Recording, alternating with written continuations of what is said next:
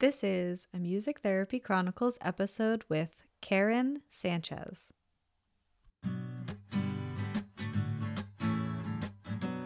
To believe in yourself, um, to have confidence that all things that are um, worth doing are going to be scary, and to not shy away because you're afraid.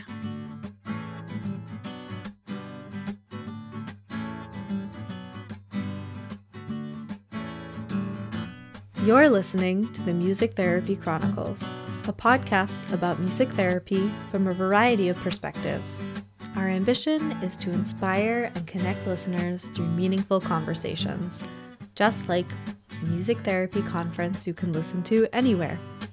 My name is Trisha Coyote.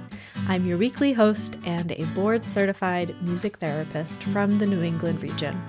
If you're enjoying the show, please subscribe so you never miss an episode and consider leaving us a rating and review. We really appreciate them. You can find more podcast episodes, links to our pod courses, the self care community, links to all of our social media, and get on our monthly newsletter, all at musictherapychronicles.com. Thank you so much for choosing to listen to this show today, and you can always reach me by sending an email to hello at musictherapychronicles.com.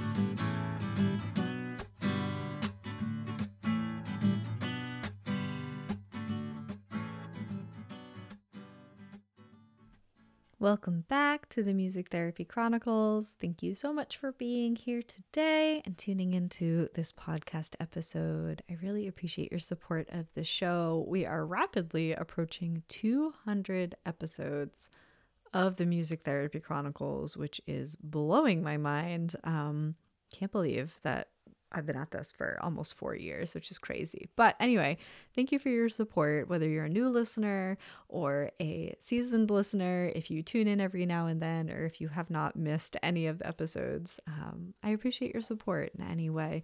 And if you're not already subscribed to the show, please subscribe so you don't miss any of the future episodes that are coming down the pipeline. Today's conversation with Karen was a really great exploration of just like the journey of being a music therapist. I feel like I don't often have the opportunity to talk with people who have been in this field for multiple decades. And so it was really great to hear Karen's story and how she has pivoted and evolved and what she's seen over time and her acknowledgement of like hey some things go are really going well and some things aren't and that changes and it ebbs and flows and we keep on keeping on and doing the next right thing, the next thing that feels best, and sharing some of the successes successes she has had along the way. Was a tongue twister.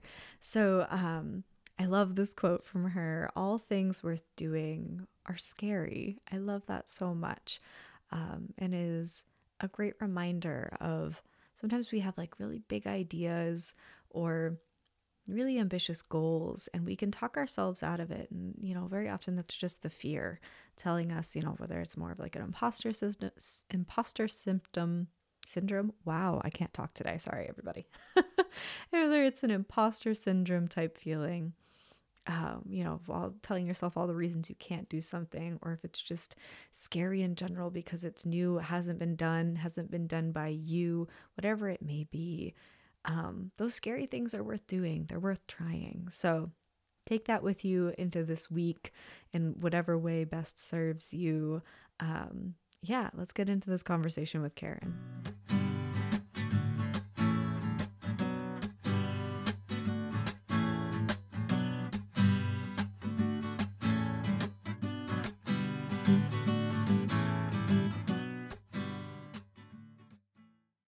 Right, Karen, welcome to the Music Therapy Chronicles. Thank you. Thanks for the invitation. Of course, I'm excited to have you on. I always ask the um, the guest how they're doing today, and feel free to be authentic in that answer if you'd like. Uh, as we were saying, it was a series of unfortunate events this morning, so um, just running a little later to things than I wanted to. So now at least I get to be here, be present, be centered, and forget everything that happened up until this point. cool. We appreciate that and uh, that you were making the time to be on the show. So thank you. You're welcome. To yeah, to start us, do you want to tell the listeners a little bit about yourself? And it could be related to music therapy or not. Sure. Um, I've been a board certified music therapist for, this is where I have to do math, 21 years now. I graduated from um, University of the Pacific in Stockton, California with my Bachelor of Music and Music Therapy. I've been in private practice as a music therapist since 2002, because that's 20 years. Uh, Congratulations. Thank you. I just did the math. Oh, I should have, I should be posting more about that. And then I did my internship at UC Davis Children's Hospital in Sacramento on pediatrics. And once I started my private practice, I realized I need I wanted more business training. So I went back to school and got uh, a master's of business administration in entrepreneurship and healthcare management and expanded my practice with each child that I had. So I actually have three children. Uh, their ages are 20, 15, and 13. And so um, the practice was in Harmony Music Therapy Services, and we were operating under that name until 2021. I went back to school, got my doctorate in psychology. So I'm also a licensed psychologist in the state of California and with that, we converted to a psychological corporation, and now we are called the Pacific Resiliency Center for Psychology, Wellness, and the Arts in Stockton. We have a staff of, I have to count, four, five, six, five, six board certified music therapists. We are a university affiliated internship site with University of the Pacific and we have some in between music therapists that are board eligible that are hoping we'll pass their test real soon. So I think that's everything. I might be missing things. Anyway, in our in our music therapy practice, we serve a wide variety of populations from um, birth, early childhood, NICU to end of life, hospice, oncology, pediatrics, working with um, children with special needs all over the spectrum as far as people that we serve. Yeah. Wow. Well, that's certainly a lot. you were saying, I think that's it, but like that's a lot. no, and then I primarily operate as administrator and see uh, psychology patients. So I also do um, occupational medicine, psychology, and neuropsychology. So I do neuropsychological evaluations. Yeah. Oh, so cool. So I I'm curious what inspired you to go back to school for your doctorate in psychology because i know cross training is a thing that like depending on who you talk to people can be kind of hot or cold about it but the people True. who do go for it are usually like mm, this kept happening or i was in this situation or i needed this and like it led me to this um, this cross training. So what what brought you there? Sure. Well, it's kind of funny that you asked because back in high school, you know, back in the 90s, when I was debating what to do, I was debating between music education and psychology. So I played flutes in fourth grade, was in marching band, you know, total band geek, wanted to do something with music.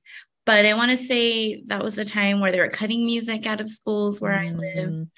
And I thought, okay, maybe that's not a good idea. And it was this random list of possible careers for some test I was taking. I don't remember. And I had a classmate teasing me, Oh, Karen, you should do this music therapy thing. Right. And I thought, Oh, that sounds great. Joke's on you. Yeah.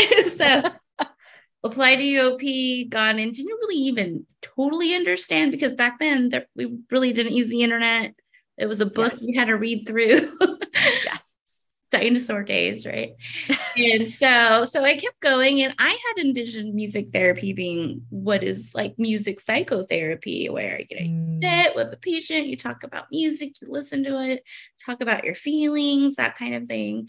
But I embraced the program working with, you know, children in schools and um, special needs populations. And, you know, I loved doing the work.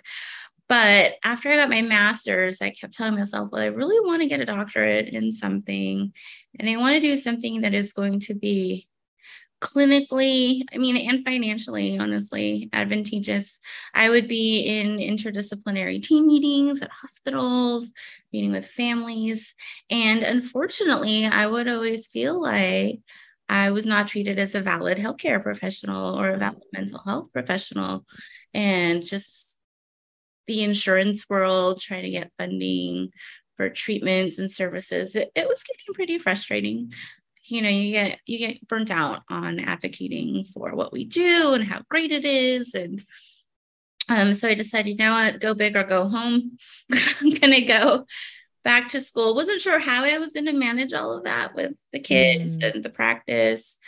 Um, but I found a really good blended program at Capella University in Minneapolis. So I thought, okay, I'll do that. It's part internet. I had to travel a lot for residency and face to face hours, but I did it. And then you know passed all my big exams and got licensed. And it's so different. On i guess the side of, of that that line and just seeing okay seeing how insurances work this is why we have trouble um, as music therapists getting funding. And so it's funny because i got licensed the week before the world shut down of course COVID. so now that the world is opening up. Now I'm finally looking at okay, what what was I going to do with this license? I mean, I'm practicing psychology because I need a job, and I mean, I had worked. Uh, I had worked for Kaiser Permanente. It's an HMO out here for two years. Then I was licensed, uh, stayed on for a year after I was licensed. But ultimately, I wanted to really get back to being 100% my own boss again, but this time as a mm. psychologist. So um, so now I'm actually at a point where what going back to your question, what what was the, the point, I guess, going back to school and getting all those loans out again. But I'm trying to figure out right now actually how to merge the two in a way that maybe hasn't even been done before in our field. I went yeah. back to the neurologic music therapy training again for the second time earlier this year. And I'm trying to figure out right now, actually. Okay, I do neuropsychological evaluations. And I see where music therapy would be very beneficial for these patients.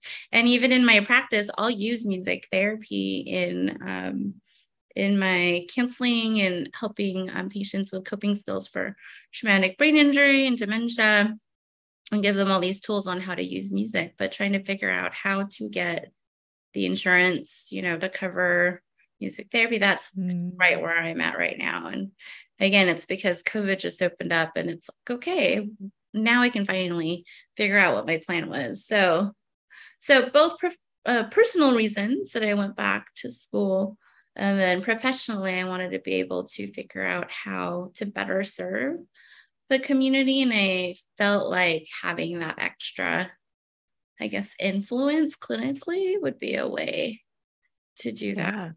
Mm-hmm. Yeah, totally. I think that's um unfortunately what a lot of us find is like hey when we need to go back it needs to hit different boxes uh, and a lot of those mm-hmm. boxes have to do with billing and insurance which yeah but that's but that's still really cool that you're like okay so now i have all of this i have this like very overarching umbrella and like i'm trying to find a way that works for me and is unique. And you did the neurologic training twice. That's amazing. well, I did it the first time. I want to say it was back in 2015. I was in my doctoral program. I had started, I think I'd started doing my fieldwork practicum for neuropsych practice. And I thought, okay, let me go get this done too. Plus, I needed, you know, my CMTEs, and I thought this will be mm-hmm. perfect. And it was cool because I was learning more about the neuropsych stuff and the brain and that merged it. But I was also overwhelmed during that time and I felt like yeah. a lot of it didn't stick because there was a lot going on. Yeah. And I thought, okay, let me go back now, now that I'm licensed. Um, kind of as a, I got to sign up as like there's a discount if you've taken it before, kind of like a re- refresher. Oh, cool yeah, not significant, but it was good. It was worth doing again. So now, like I said, that's where I'm at. Okay, now what do I do? what do I do with this? Because I can totally see how we can use NMT in my practice, but trying to figure out how to bridge that and figuring out, okay, can I make those referrals as far as intern um, insurance? being the one that does the evaluation, can I say music therapy is medically necessary and mm. will insurance cover that? So someone out there may have the answer for me. I don't know. I just haven't had time to really dig deep into yeah finding that answer. So I don't know how many neuropsych neuropsychologists, neuromusic therapists are out there. I don't think there are very, very many, but there might be. So if you're out there, feel free to reach out. Let's connect. Yeah. Oh, that's so cool. I actually, this is funny. I went to my cousin's wedding this weekend and she is studying to be a neuropsychologist mm-hmm. with like the neuroscience, like all of it. Uh, and so the table she had sat me at was with a bunch of her um, fellow students and i was like i'm i'm not like a neuroscientist but i'm a music therapist and like i can kind of understand the things you're talking about totally can so that was yeah. cool and you'll probably you could have blown them away with all the things that you know about yes. music you know works and i've actually had the opportunity twice before I even got licensed to present at the California Psych Association conference. They never let students present, apparently, but I got to present Good for you how music can help with mental health, um, like simple, basic conversations psychologists can have with patients about yeah. music that isn't music therapy. And then I did another one uh, for music therapy with um, with seniors. So I touched on a little bit of the neuroscience there, and they're always so amazed by all this information. It's like, yeah, can you make those referrals, please? Right. You know? So I think the next one, if I do it again, um, will be doing more of a neuro so they could understand um, the relationship. My dissertation was on um, developing a music, I'm sorry, a trauma informed music therapy manual, which I presented on at the music therapy conferences, They did a lot of overlay of the neurology, neurobiology of trauma and the mm-hmm. research in the neurobiology of music and did a lot of comparisons between trauma informed psychological treatments and our music therapy treatments. And so it was this whole big thing. And I really want to be able to present that um, I do have the manual. I'm still working on converting it to an ebook. I've just been really burnt out and busy, but it's still on my list of things to do. When I did present it at one of the the music therapy conferences, I know everyone wanted a copy of it. So it's still in process if anyone was there and is wondering where that is. But I think the research is just so important.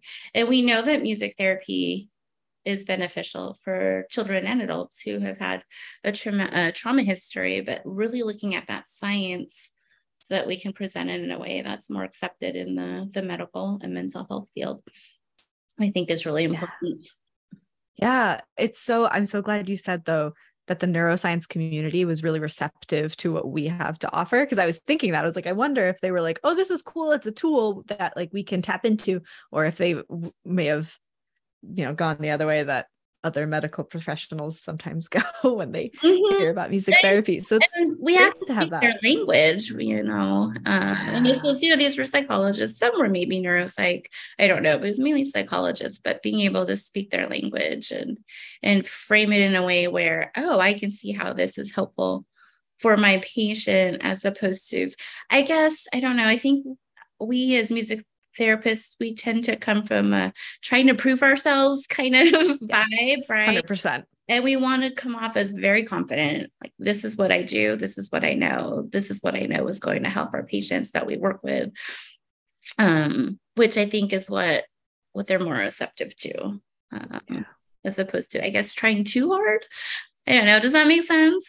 Yes. okay. Yeah, it's a it's that balance because again, you you want people to see the value and to know like, hey, we know what we're doing, we know our stuff, but also like we have stuff to learn from them, they have stuff to learn from us. I, one thing that I've talked about with some um, friends I have who are cross trained is the um, relief they felt when they became cross trained to no longer have to explain. Yeah, for the listener, she's nodding her head. For they no longer had to explain to people what they did. They could just be like, I'm a therapist and I'm also a music therapist. And people kind of were just like, oh, okay, cool. Whereas someone who's just, just, not just, but I know, I know. music therapist, you know, they're like, oh, you know, you're constantly having to do that. Um, and just like the the people who I know who are cross trained no longer having that burden of the constant advocacy, just talk about how much relief that brings them. No, you're absolutely right. And and I guess there's guilt with that too. Like yeah. feeling bad that I feel relieved. Um and now and it's I guess it's also looking at how unfair it is. You know, now I'm a psychologist and I'm a board certified music therapist. Oh, wow, that's so cool that you're also a music therapist. Whereas before, mm-hmm. when I mm-hmm. was, like you said, you know, air quotes, just a music therapist, it was, oh, okay, you know, but I'm still yeah. the same person. I still basically do the same things when I yeah. do music therapy interventions. And it's just unfortunate. I think just for the field as a whole, which I know is not the case for everyone. It also depends on the state that you're in and mm. you know what the billing um, climate is like in your state. But yeah, the the advocacy fatigue is is a real thing. And I was going to present on that topic at a conference once, but I don't think enough people signed up. And then I think that was a conference that got canceled because of COVID anyway. But I mean, that struggle is real, and um, and not everyone. I mean, honestly, is built to continue advocating all mm. the time. There's so many. Which I was going to present about. There are so many other psychological factors that contribute to those that can keep on advocating and those that get burned on it. Um, think it's exhausting because when your profession um, is your identity, you feel like you're constantly having to defend who you are as a person. Yeah. And not everyone can do that for a long time, which again is where self care comes in. And, and I don't know, part of me feels like, okay, you know, was that a cop out going back to school and getting my doctorate so that I could have an actual license? You know mm-hmm. so there is there is that guilt and i mean i'm sure a lot of people can relate but i i feel like as long as i can use that new i guess that new power to help propel music therapy then i don't feel as guilty i guess um, which is yeah. what i'm trying to do but at the same time you know i need to make a living so i see patients and that takes up a lot of time because that's one-on-one time where i'm not able to do all these things I have in my head that I want to be able to do to help, you know, help music therapists in general because I've been in this field for a while now. And, you know, I, I've seen a lot of progress with the field, but I've seen a lot of, I guess, loss too, as far as people who have left the field. Um, especially when we have our kids and our families, you know, and that's mm. I did. I mean, I stepped back from clinical work. I had employees, but you know, I took that time and there was guilt there too. Like guilt is this um, theme, I guess. But um, but now I'm at a place where okay, my kids are older. Um, I've got this license. COVID is lifting. I can actually do more things now. So right now I'm actually figuring out how to scale back my patient caseload so I can do more of these things mm. that I had originally, way back when, envisioned myself doing. Just never thought this pandemic was going to happen and push everything. Right? Yes. yeah. Tell me more about what you've seen, lived through in running your practice for so long, um, sure. because that is like a really long time to be to be doing that. Mm-hmm. Yeah. Well, I mean, any business has its ups and downs. Um, a lot of the challenges were tied to advocating for music therapy services, having families that really want music therapy but can't afford to pay yeah. out of pocket. Um, the school districts where I live just historically don't have a lot of funding for very much in special education, just in general. I mean, parents have to get attorneys just to get speech therapy, things like that. Wow. So that's been really rough. Um, in California, we have the regional center system. So um, every county falls under a regional center and they're in charge of, um, I guess, managing services for uh, people with developmental disabilities, ages three through 21. And so, I mean, I remember going with a family to advocate for them to have therapy or music therapy. And I even had recordings of, you know, how they were able to, you know, say their name in one session when they couldn't do it before and they were still like, no. Um, and it's heartbreaking. Um, eventually, we were able to get funding, but um, parents had exchanged their respite funds for music therapy at our regional. Oh. Which a lot of them were able to do. And then 2009, they cut all of the music therapy services. And I want to say the entire state for a while. Although um, more recently, though, and this is what I'm in the middle of, is um, parents are able to get music therapy through um, self determination, which is like a sampler platter. Like you get a certain amount of funds, you get to decide what you're going to use your funds for. So I'm in the middle of that, starting to market our services again um, so that those families can get those services. But it's a lot of advocacy. Um, staffing has been difficult. Yeah. Luckily, I've had a couple music therapists that have been with me for a while, but to be able to offer offer like full time work is difficult. Um, just because the funding is limited. Uh, most of my employees, actually, I want to say all of them, are part time employees, uh, which works out for some because they have families and they're, you know, people are fine with part time. But I, you know, I've lost a lot of people along the way because they want full time positions. So they leave. Uh, being in Stockton, we're an hour east of San Francisco, an hour south of Sacramento. And so a lot of people don't want to stay here, which I don't blame them. But mm. I get I get staff because the university is here in town. And um, a lot of times I'll get graduate students that are here for their graduate program and then they work and they leave, which is fine. But it's hard, it's hard to retain staff in this area too. Um, I like to think I pay pretty well, but you know, in order to keep people here, you I feel like they need to have a reason to stay, which is a a good um good pay, but that does make it harder to you know manage like overhead and those kinds of things. So, so it's a struggle. I mean, a lot of the the good things are that you know I think we're in five different counties in Northern California. Wow. Providing services. It might be more. I'm not sure. it's because, you know, services, um, they come and go based on the different contracts and who we're serving. And so that feels good that we're able to to serve that those many um, that many different communities and areas in the state. And we've had some long time contracts where you know they really believe in music therapy for for the people they provide services to. So so that's been nice. Yeah. Yeah it sounds like um a give and take like you said you've had some long time employees you've had some long time contracts and like you have a lot of stuff that's kind of fluid and um it's not really a, a, problem you can solve on your own in the position you're in, but you're you're doing the best you can.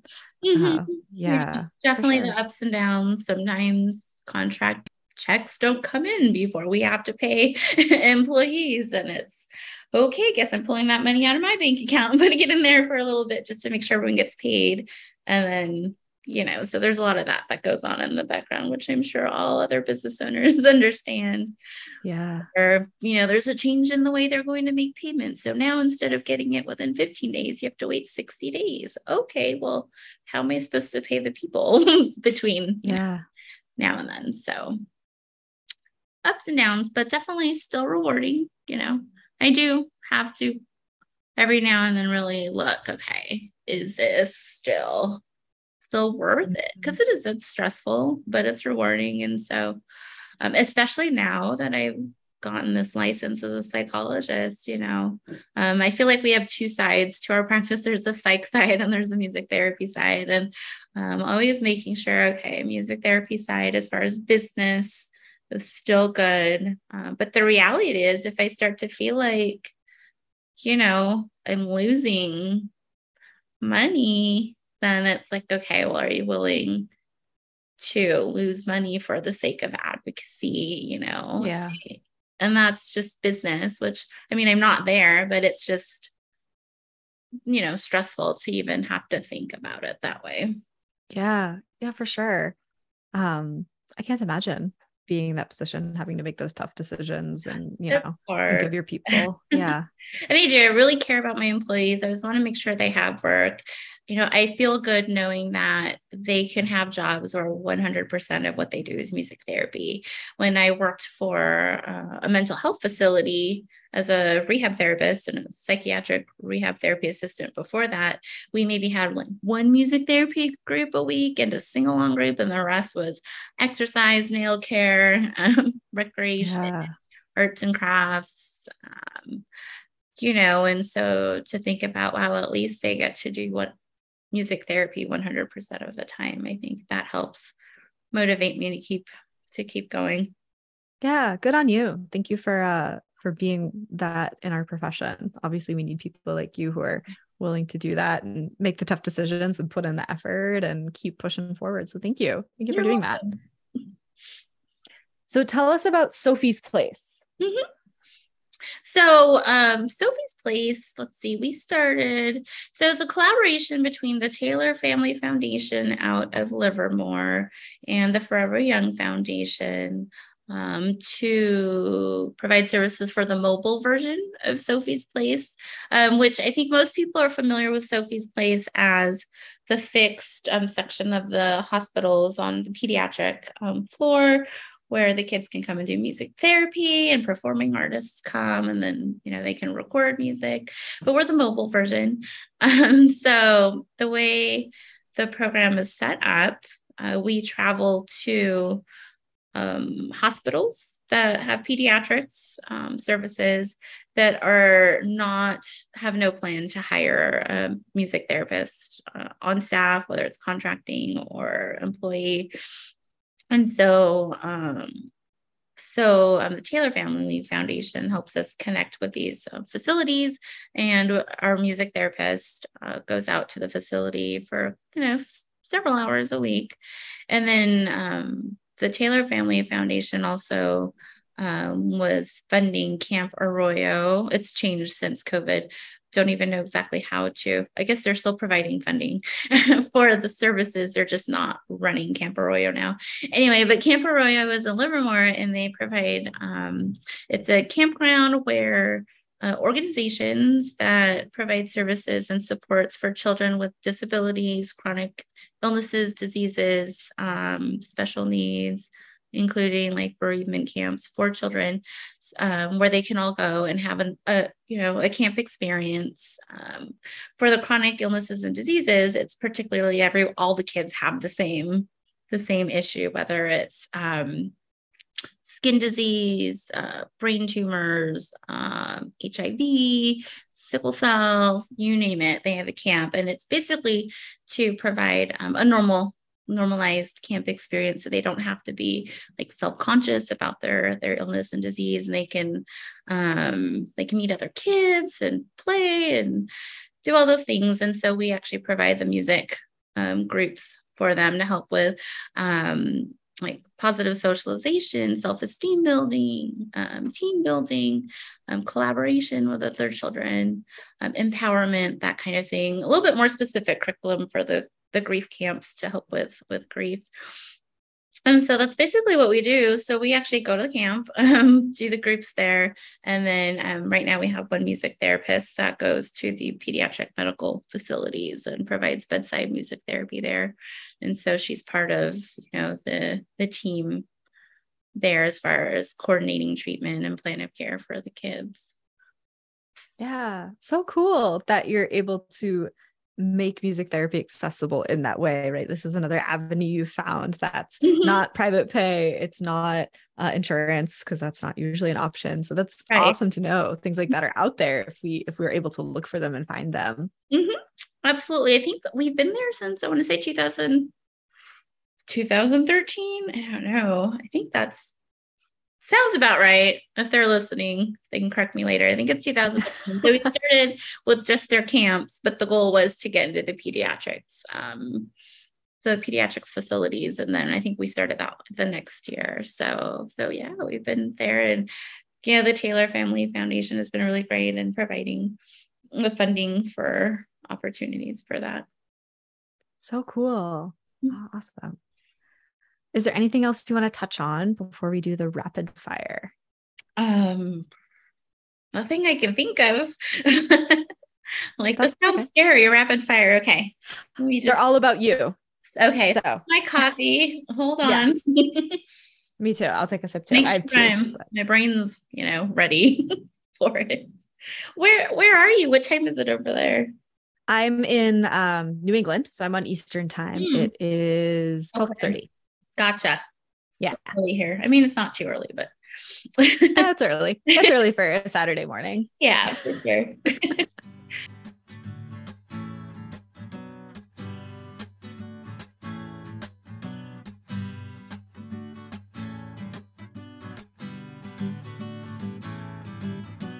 This podcast is sponsored by the Music Therapy Podcast Collective, also known as MTPC, where you can find a variety of CMTE opportunities in the form of pod courses. All of MTPC's pod courses are built on a listen, learn, apply model, where you start by listening to some assigned podcast episodes then move into learning with the assistance of a workbook filled with resources for you to start your self study towards whatever topics are most interesting, inspiring, and applicable to your practice. And then we finish with the apply section, which includes an office hour and a worksheet to determine how you are going to apply your learning to your personal life or professional practice. You can find all the Music Therapy Chronicles pod courses on our website, musictherapychronicles.com, and you can find the entire catalog of pod courses at MTPC's website, mtpodcastcollective.com. Make sure you also get on the MTPC newsletter for 10% off your first pod course purchase.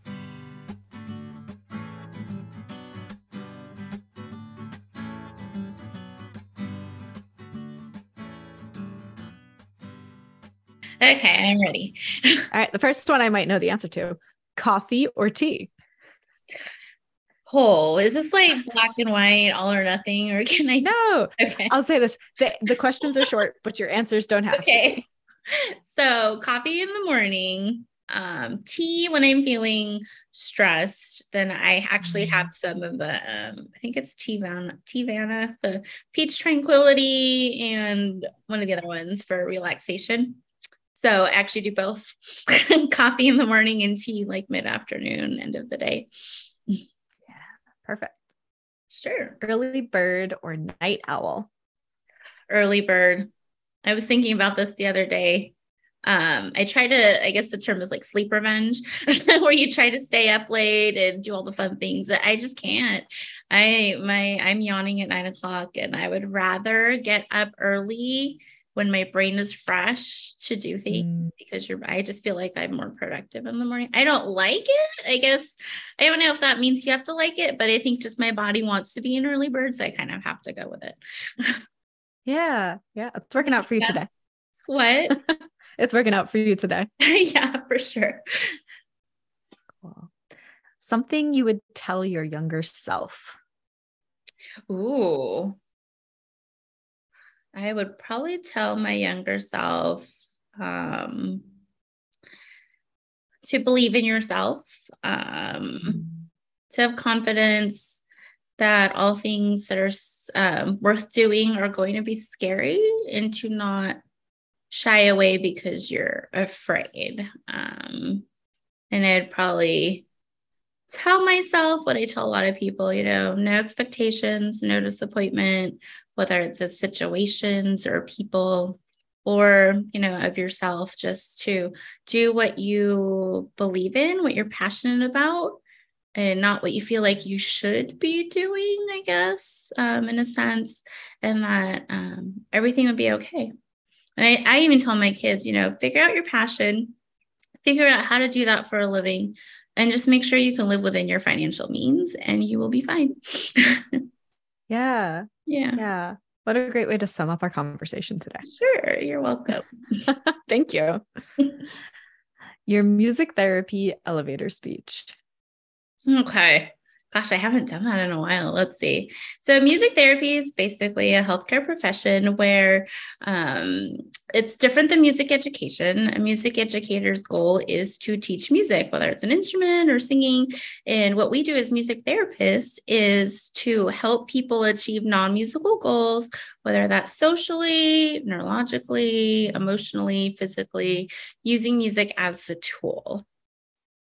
So that's my short version of it. And then they usually say, Oh, really? And then I expand more and I give them specific information on like music and memory or oh how did you learn your abcs you didn't learn it by chanting all the letters you um you learned the song and i'm sure when you're filing and trying to alphabetize you probably sing the abc song in your head and usually that gets the conversation going further but depending on where I am, if I'm in a hospital, I'll talk about um, pain management and music or nausea, music as distraction for nausea. Um, and then if I'm on the street, I'll usually um, talk about how music, you know, helps us emotionally um, and how it ties to certain memories in our lifetime and how we use that power of music and its effects on the brain to to help mm-hmm. people with um, different different issues that they're dealing with.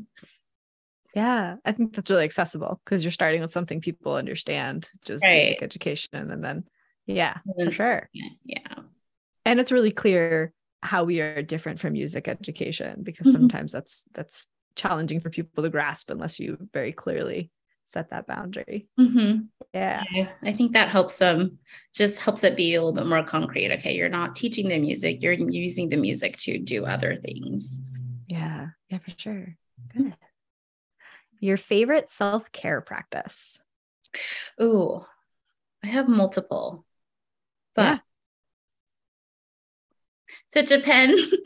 it depends on the intensity of where I'm at as far as stress. If it is one of those mm. days where I need a mental health day now, I am overwhelmed, I'm losing focus, I'm forgetting things, I'm doing weird things like, oh, I threw my keys in the garbage. Those are my signs. You are not okay. you know, you're trying to unlock the door from like the inside. Those are signs that your brain is overwhelmed and you need to stop and take a day um, and so I'll actually drive out to um, this place called um, Knights Ferry. It's a river on the side of like in the middle of nature. I go out there, I put my chair down, I put my feet in the water, and I just sit there like all day just to get grounded and calm everything down. So that's my emergency self care, like which doesn't happen very often, maybe once or twice a year.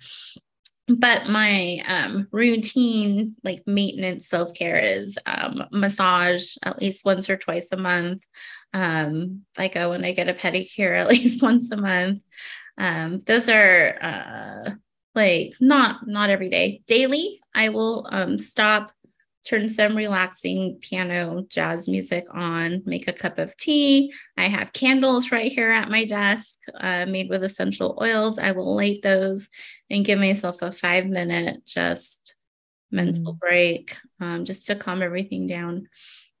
And so I basically practice everything that I preach or anything that I suggest to any of my patients. It's only because I do it too. And I know that it works. Um, but I try to do something that's, you know, daily and then like the bigger things that are once or twice a month.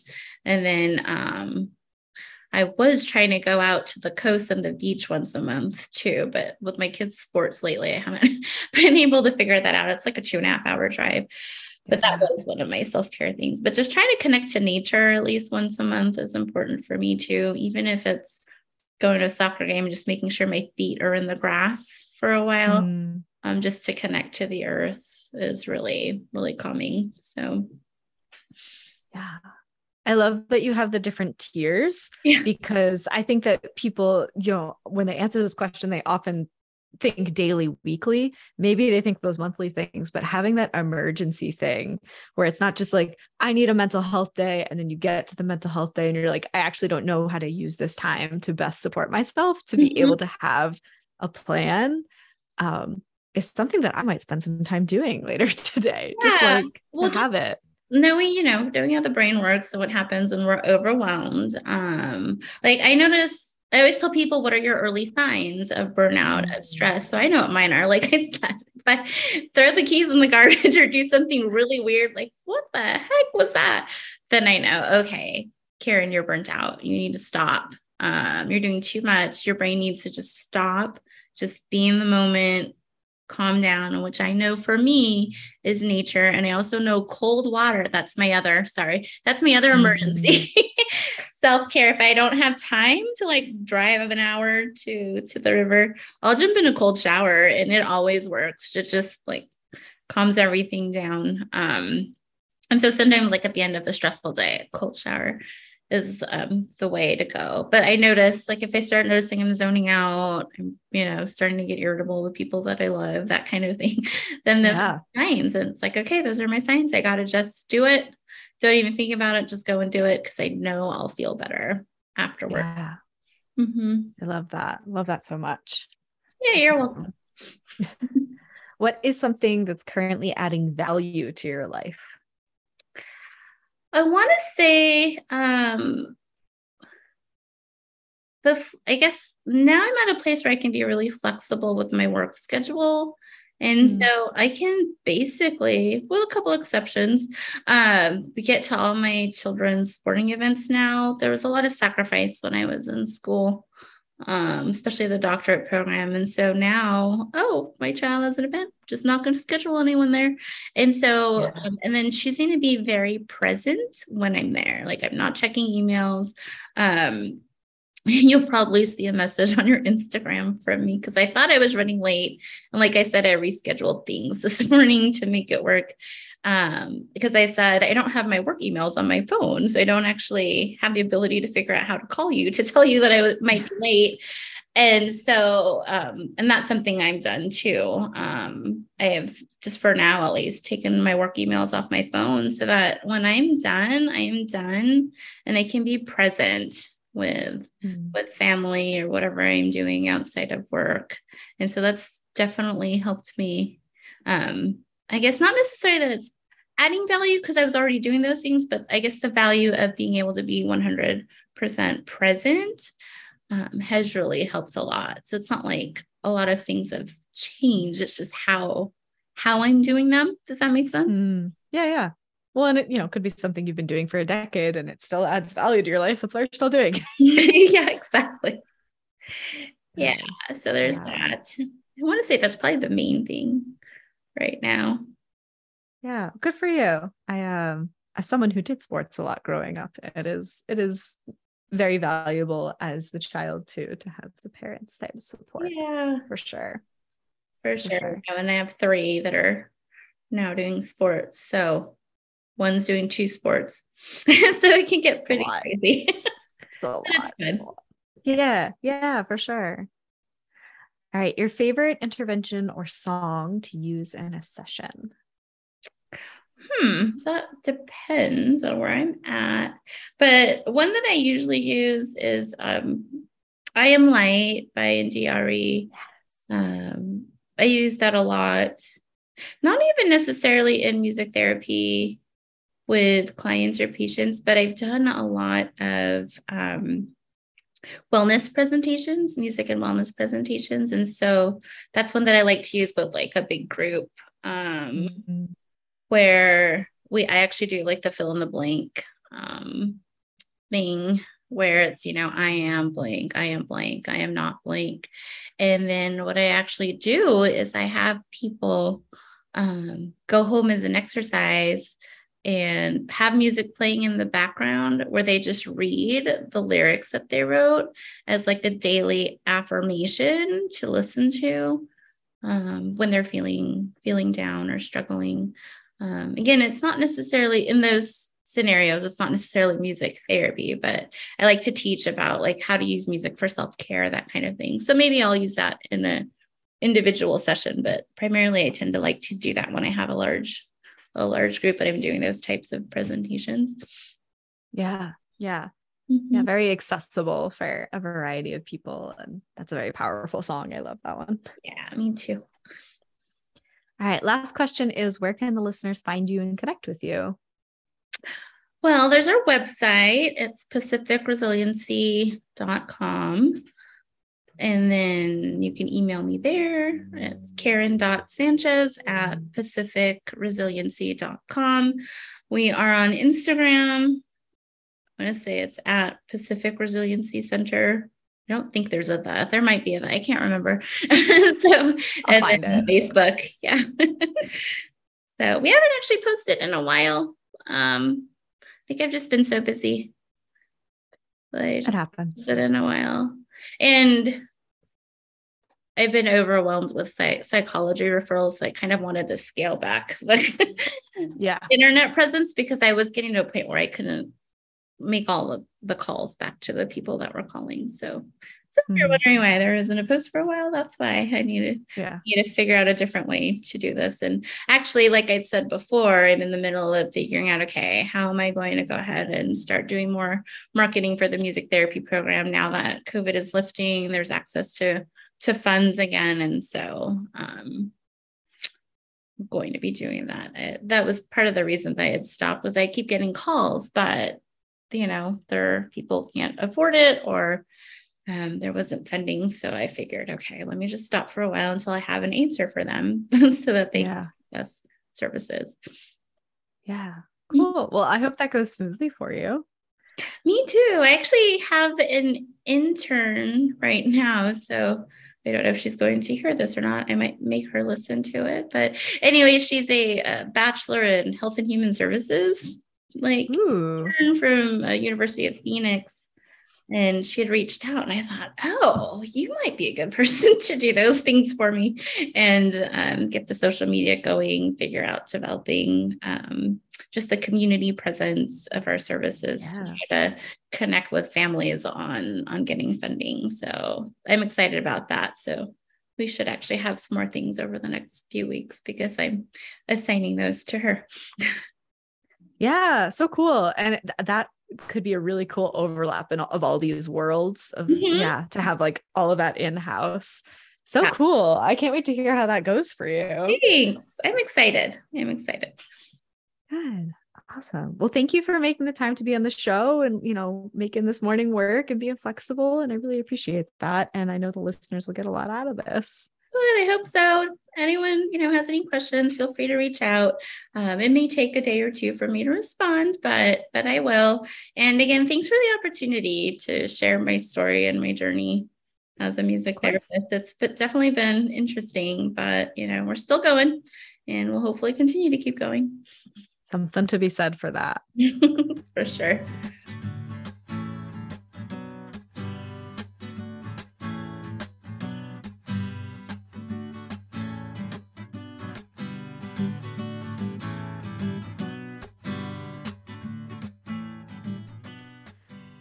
You again for tuning in to this episode with Karen. I hope you got a lot out of it.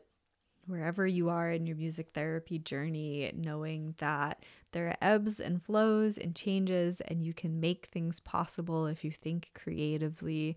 And there are awesome people like Karen in our profession who are spearheading, still after all these years, spearheading the changes and evolution and support and all those things that um, can feel really hard but there are people out there doing the work to continue making making our job possible. So i hope you're feeling good after listening to this episode. I hope you got a lot out of it. Again please subscribe to the show so you don't miss any episodes. If you haven't found us on social media please do. I'd really appreciate your support over there as well. Um, yeah, and I guess my social media game isn't always super strong. So if you really want to be up to date on everything going on behind the scenes and uh, what's coming up, what to expect, where to get CMTEs, all that good stuff, make sure you're on our newsletter. You can find that at musictherapychronicles.com. Thanks again for tuning into today's episode, and I'll see you in the next one.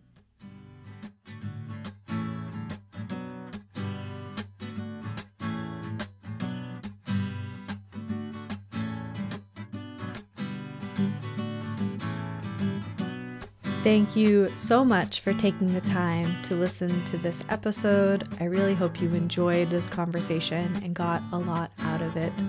If you're looking for more Music Therapy Chronicles, you can check out our website, musictherapychronicles.com, for more episodes, blog posts, social media links, um, contact information, our self care community, and our CMTE opportunities in the form of pod courses.